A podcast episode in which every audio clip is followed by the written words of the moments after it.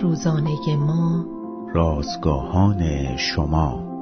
کسانی که بر عیسی توکل دارند حیات جاودانی خواهند داشت. روز 26 از شماره دهم نان روزانه ما. قابل فهم عنوان و رومیان باب پانزده آیات یک تا شش متن امروز ما از کلام خداست. از بازدید موزه های مانند گالری ملی لندن و گالری ترتیاکوف مسکو بسیار لذت می‌برم.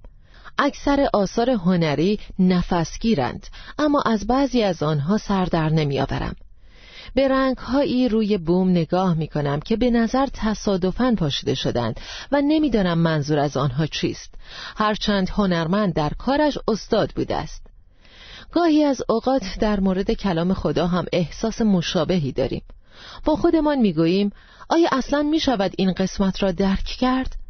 از کجا شروع کنم؟ شاید سخنان پولس بتواند کمی کمکمان کند همه چیزهایی که از قبل مکتوب شد برای تعلیم ما نوشته شد تا به صبر و تسلی کتاب امیدوار باشیم خدا کلام خود را برای راهنمایی و تشویق به ما بخشیده است. او روح خود را نیز به ما داده تا در شناخت ذهن او یاری من دهد. عیسی فرمود روح القدس را میفرستد تا ما را به جمیع راستی هدایت کند.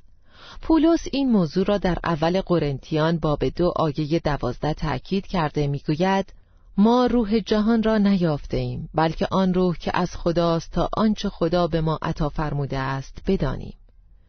به یاری روح القدس می توانیم با اطمینان به خواندن کتاب مقدس بپردازیم و بدانیم اراده خدا این است که از میان صفحاتش او و روشهایش را بشناسیم